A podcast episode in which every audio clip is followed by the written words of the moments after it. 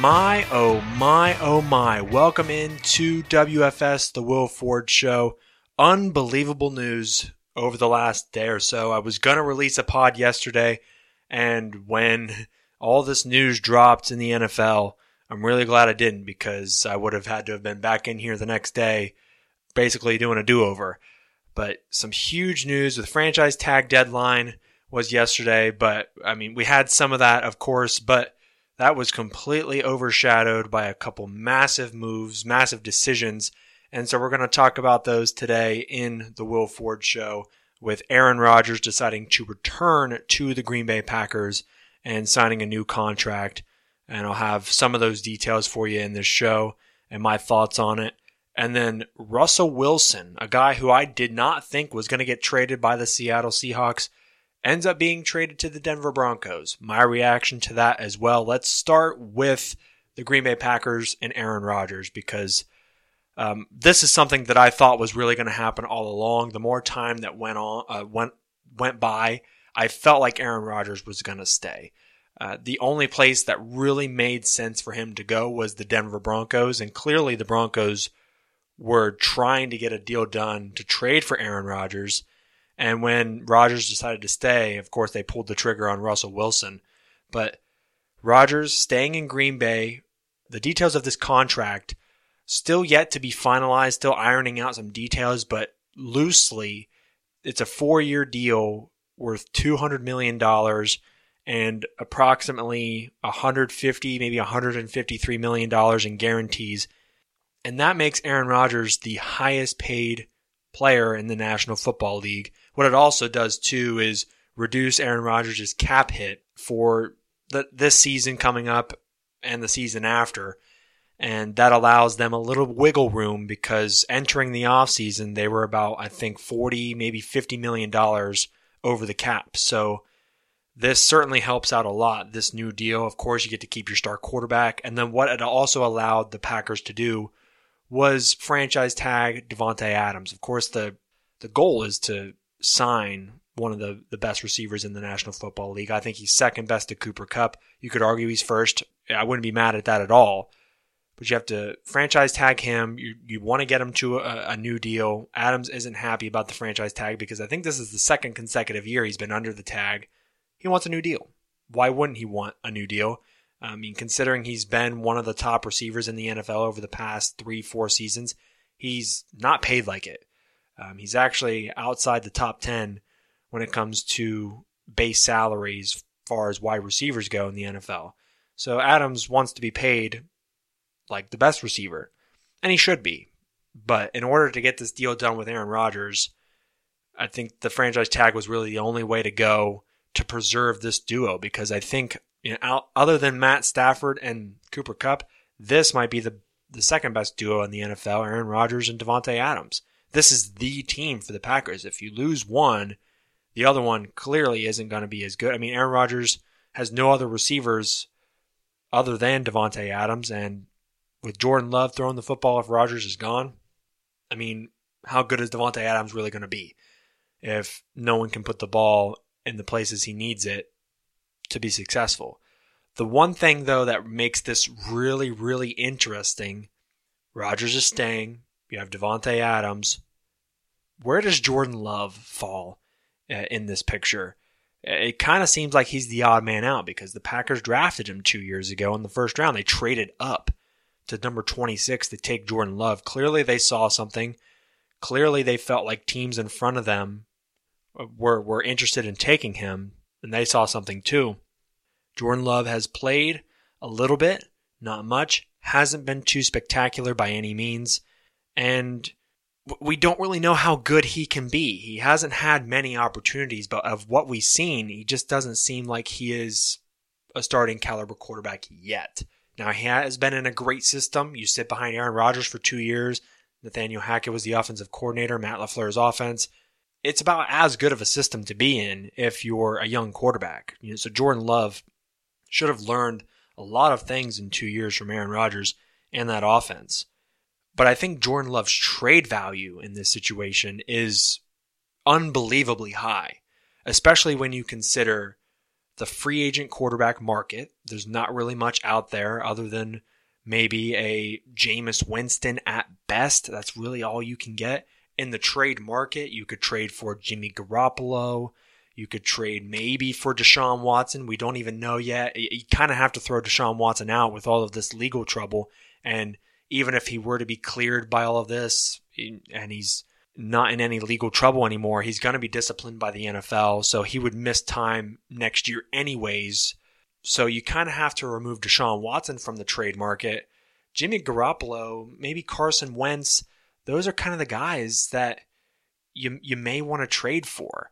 But that's not super super high end. There's uh, you know what those guys are. Their ceilings are already set. They can't transcend any higher. With a guy like Jordan Love who's only 2 years in to a 5-year deal with a 5th year option, we know that there is potential there we know he's very talented. We know he's got the mobility. He's got a very strong arm. Playing in a system like Green Bay's for the last couple of years, I think Jordan Love's trade value is is very high. I think teams would rather take a chance on a guy like Jordan Love than maybe go trade for an expensive player like Jimmy Garoppolo.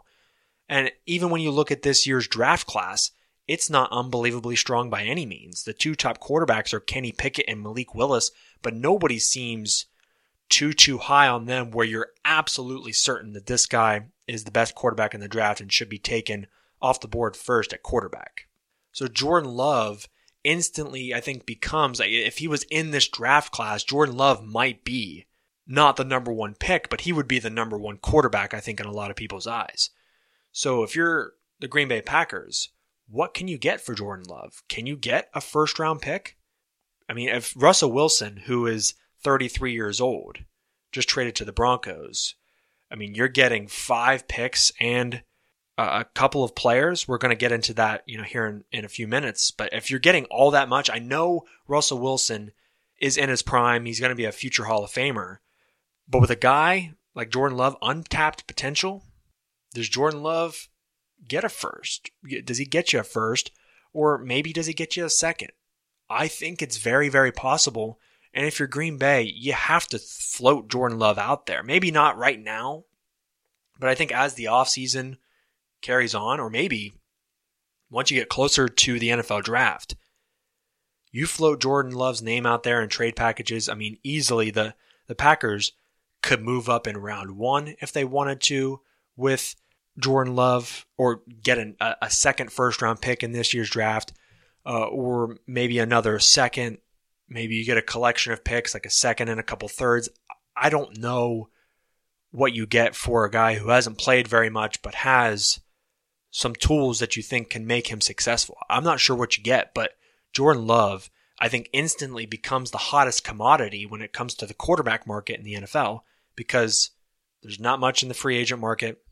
Trade wise, there are some good players, good quarterbacks whose ceilings are already set. They're not high level quarterbacks and are pretty expensive. And then you have the draft where no one really sticks out like a sore thumb, but in a good way. No one really sticks out. And so I, I think Jordan Love, honestly, I think he's the hottest commodity. There's a little bit of unknown for sure, but he was taken as a first round pick for a reason.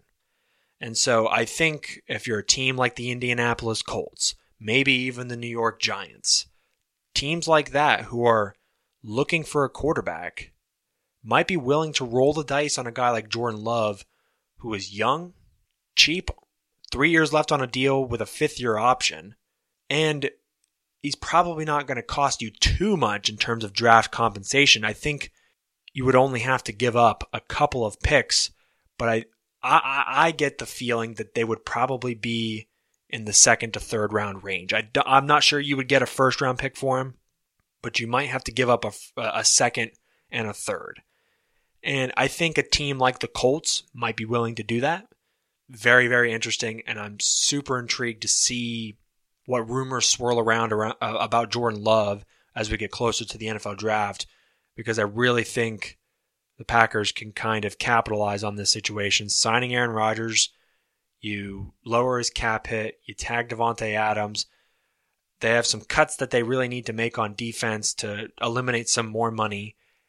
And I think they can get under the cap and then maybe work some things around to maybe make their roster maybe not necessarily better, but probably almost as good as it was last year. And the Packers should be, again, a 12 13 win team and win the NFC North relatively easily. Now, with this, this trade, I mean, it seemed like seconds after Aaron Rodgers, the report came in that he was staying in Green Bay. Within minutes, Russell Wilson was traded to the Denver Broncos. And I was shocked. And I yelled out to my dad and I told him, and he was shocked too. I think everybody was shocked by this. But the Denver Broncos have actually been working on this deal for a while. I think Aaron Rodgers was always the number one. I think they were always going to try to get Aaron Rodgers. But in a way, I think Russell Wilson is actually better because he provides a lot more mobility in terms of freelancing outside of the pocket. He can create a lot more plays off schedule. Aaron is very great at off schedule. Russell Wilson, with his athletic ability, can certainly add another dimension to the offense. He's younger, he's 33. He's had some injuries, but I think that's just because of a, a lackluster offensive line. Even though Aaron Rodgers is better than Russell Wilson, Russell Wilson is going to provide a lot more for them long term. And then when you look at what Denver gave away to get Russell Wilson, they got Wilson and a fourth round pick in 2022. The Broncos did, but they are giving away Drew Lock. So Seattle does get a quarterback with starting experience, and I, I do like Drew Lock a little bit. Noah Fant, really good young tight end. He's had some injuries, but tremendous upside as a receiver with his size. And I really, I think Seattle's getting a fantastic player there. Shelby Harris is a good defensive lineman from the Broncos. And then look at all these picks that the Seahawks are getting 2022 first, a 2023 first, a 2022 second, 2022 fifth, and a 2023 second. That's a huge haul for Russell Wilson. And then also in this, uh, this isn't included in the deal, but just another note the Seahawks also cut Bobby Wagner, uh, their longtime middle linebacker, leader of that that Super Bowl defense, and that's a big name gone. Obviously, his play has declined over the last couple of years, but still a, a valuable player. Pretty expensive at the same time too. So Seattle's obviously playing the money game there, but really, I, Seattle I actually think did a pretty decent job in terms of getting value back for Russell Wilson. Obviously, you're losing a generational Hall of Fame level talent, but you're getting a lot of picks in return. And I, I don't know how you can, I can't really argue against that, especially when you're getting guys like Shelby Harris and Noah Fant and Drew Lock, I think can be a fine transition quarterback for a year. You can win games with Drew Lock. He's a little bit too aggressive at times, can throw some interceptions, but certainly talented. If I had to give grades for this. And I know I just I know I just said the Seahawks got this massive haul, basically a king's ransom for the Seattle Seahawks. But I think in terms of, of winning now, you know, Pete Carroll's what, 71 years old as a head coach? I mean, he's not going to be coaching for much longer. As far as a winning now, from that perspective, I would actually probably give the Seahawks maybe a, a C plus for this trade because Russell Wilson is still in his prime at age 33, not really that big of a cap hit over the next couple of years. It's uh, 24 million coming up this year, then 20, uh, 27 million in 2023. I know the relationship's been strained. Russell Wilson has wanted a little bit a little bit more say in the pieces that have been put around him. He wanted an, an improved offensive line and things like that, and he didn't really get some of that stuff. And so I know that the, the trade rumors swirled around even last year. I get that the relationship was strained, but they they did, they did get a lot of picks for them. But you think about the history of the Seattle Seahawks, especially in the last I don't know ten years, they have been a pretty poor drafting team. They, they don't they don't draft and scout very well, and I wouldn't call this necessarily a rebuild for the Seahawks, because I think I, I think they're still respectable, but they're losing a generational player at quarterback, and you're substituting Drew Lock, who, like I said, is fine for a year. You can win a handful of games. You're you're not going to win the division, and I don't think you're going to make the playoffs. It's not a rebuild, it's a reboot, but I think it might take a couple of years. Now, with these picks though, maybe maybe the Seahawks instead of using them to draft players, they can maybe do something a little similar to what the Los Angeles Rams did to build their roster. Maybe use those picks to go trade for a quarterback. If Deshaun Watson's legal troubles are, are out the window and he's cleared, Obviously, he would be disciplined, but maybe the Seahawks put some picks together to go get Deshaun Watson. And Deshaun Watson really, I think, is up there with one of the mo- some of the most talented quarterbacks in the league. He's he's up there with guys like Mahomes and Josh Allen, and and Rodgers and and Russell Wilson. So it's certainly something that you have to think about if you're the Seahawks. You could use those picks that you acquired to go get a quarterback, and then you have Shelby Harris on the defensive line that you you got in that deal, Noah Fant. You can certainly do some things with those picks. But if the Seahawks are looking big picture and want to use those picks to build maybe a younger core, they don't have the best track record when it comes to picking players. And so I would be I would be hesitant to just run out here and say, you know, the Seahawks they get an A for this deal. I certainly think they got tremendous value it's A, A plus value, but how will they utilize that value? We know what the players are, but Drew Lock is a significantly lesser quarterback when compared to Russell Wilson, and you suck at drafting. So what do you uh, what do you do? I think the Seahawks they're probably probably going to look in the free agent market and and the trade market for quarterbacks. I don't think they would draft a quarterback. I think Drew Lock is better than the quarterbacks that are in the draft. And so really, I think it's all it's all about the the trade market. We'll see what kind of opens up because I don't think they would. It wouldn't make sense for them to use those picks to go trade for Jimmy Garoppolo. It might make sense to trade for a guy like Jordan Love, but really, I think it would make the most sense to trade for Deshaun Watson. But that is assuming his legal troubles are, are cleared and there's absolutely no guarantee that that will ever happen. He may never play football again. So it's hard to even include that as a possibility, but it's very wishful thinking if you're the Seattle Seahawks. And maybe that's what you're banking on. And if you're banking on that as a Seahawks executive, someone in that front office, you got to be very careful. You've got to do your homework, make sure that he is absolutely 100% cleared, and make sure you get the details of any possible suspension that he could be under because you don't want to trade picks for a guy who has to sit out a year or two years, what have you. The Seahawks got A plus value in the deal, but I don't know how well they're going to utilize those picks just because they're not the best drafting team. They, their scouting department, drafting department is just it's not very good. Just hasn't been. And who wins this trade? I mean, the the Broncos are winning the trade in terms of getting a Hall of Fame level quarterback. They can, you know, go out and sign Zach Ertz to a one year deal at tight end if they wanted to, and that fills that that hole. You could potentially bring back Von Miller. The Broncos are a Super Bowl contender, and think about this for a second. The AFC West has Patrick Mahomes on the Chiefs, Derek Carr on the Raiders, Justin Herbert on the Chargers, and now Russell Wilson on the Broncos. That is a loaded division, easily the best and more than likely going to be the most competitive division in the NFL next year.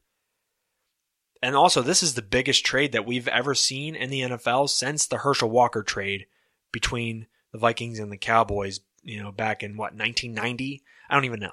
But unbelievable stuff yesterday. And this is overshadowing the news actually from a couple of days ago. Calvin Ridley suspended for an entire year by the NFL for gambling what appears to be $1,500 on NFL games, including Falcons games, the team he played for.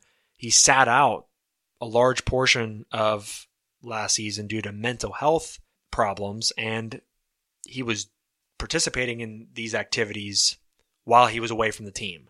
So it makes you question, and I hate like questioning whether or not someone's lying about their mental health, but it makes you question it a little bit. I mean, and I even saw videos afterwards, Calvin Ridley in plays that he, you know, in games he was playing this year, it looked like he would allow himself to purposely get tackled and not not score. on purpose. I mean, there was one play, I forget who they were playing against, but Ridley was outrunning everybody and then kind of slowed down and veered off to the left and got tackled inside the 10. Who does that? Um, I, I don't know. It, it makes you question a lot of things. Obviously, it can negatively impact the integrity of football and the National Football League.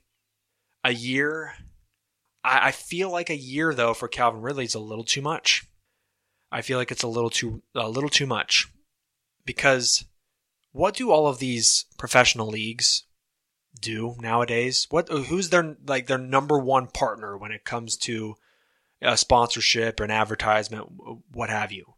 It's these betting apps, FanDuel, DraftKings, millions and millions of dollars the NFL gets from these apps through their partnerships every year to promote their app, promote gambling. And I know it's in these players' contracts to not participate in gambling, especially when it comes to your own sport. But I mean, if Calvin Ridley did it, there's certainly other players that did it and they just haven't been caught yet. It's kind of hard to tell a player he can't do something when your league actively promotes it. That's all I'm going to say. Uh, I feel like a, a year is a little too much. And sort of related, the punishment is much more uh, uh, heavy, I think. But like Pete Rose in the in Major League Baseball, he's he will he will never be in the Hall of Fame, and he absolutely should be. But he will never be in the Hall of Fame because he was betting on games as a as the Cincinnati Reds manager. He'll never get in. But yeah, I just there's a lot of inconsistencies. I don't like the way that was ruled, but I wanted to touch on that as well because that's kind of being overshadowed by this Russell Wilson trade and Green Bay uh, re-signing and retaining Aaron Rodgers. But that will do it for episode. Is this 156? I feel like this is episode 156 of WFS, The Will Ford Show. Uh, make sure you rate and review the show on iTunes. Follow me on SoundCloud. You can like and comment on there as well. Uh, subscribe on Spotify, wherever you get your podcast. Check it out. Follow me on TikTok at The Will Ford Show, Instagram at Will Ford Show, and on Twitter at The Will Ford Show. We'll see you in episode 157. Who knows what else is, is going to happen? Unbelievable stuff. More news, I'm sure, is going to be on the way you know, very soon. More dominoes will fall. Thanks for listening. See you in the next episode. This is WFS, The Will Ford Show.